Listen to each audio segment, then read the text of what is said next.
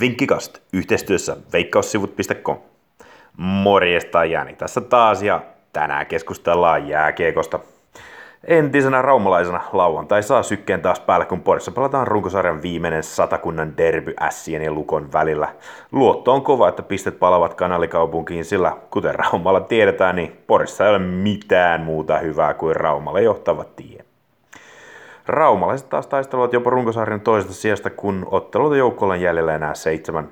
Jos Lukko voittaa rästiottelunsa varsinaisella pelejällä, niin he nousevat jopa Tapparan ohi toiseksi.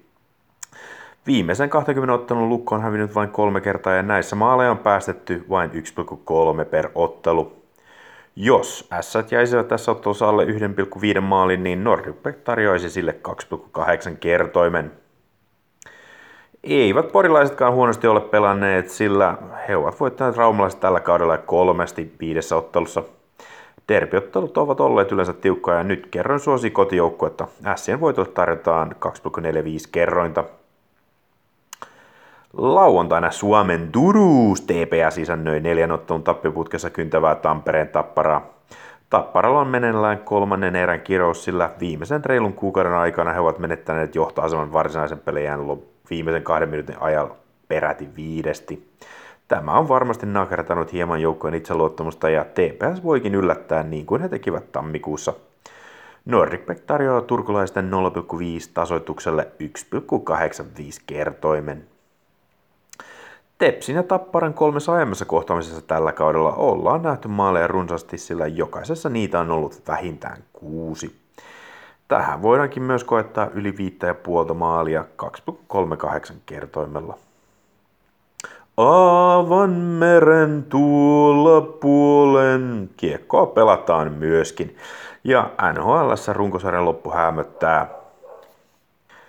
Ja Tuukka Raskin Boston Bruins pitää tällä hetkellä hallussaan liigan kärkipaikkaa. Lauantaina hienosti kahdeksalta Suomen aikaa Bruins matkustaa Long Islandille kohtaamaan playoff-paikkaa jahtavaa Leo Komarovin New York Islandersin. Joukkueiden kaksi aiempaa kohtaamista tällä kaudella ovat päättyneet molemmat tasapeliin, ja molemmat ovat voittaneet näistä jatkoajan jälkeen kerran vieraissa.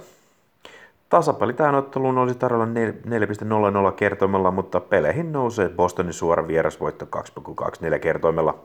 Bruins on joukkueesta paremmassa vireessä, sillä he ovat voittaneet kymmenestä edellisestä ottelustaan seitsemän. Bruinsilla on myös erinomainen historia Islandersia vastaan, sillä kymmenestä edellisestä kohtaamisesta kahdeksan on päättynyt bostonilaisten voittoon.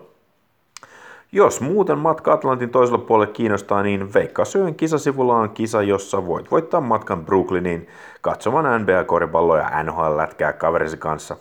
Mahtava matka tiedossa, joten voit mennä ja lukea lisää tästä kisasivuilta, jonka linkki on tämän podcastin esittelytekstissä. Mutta siinä kaikki tällä kertaa. Ensi viikkoon!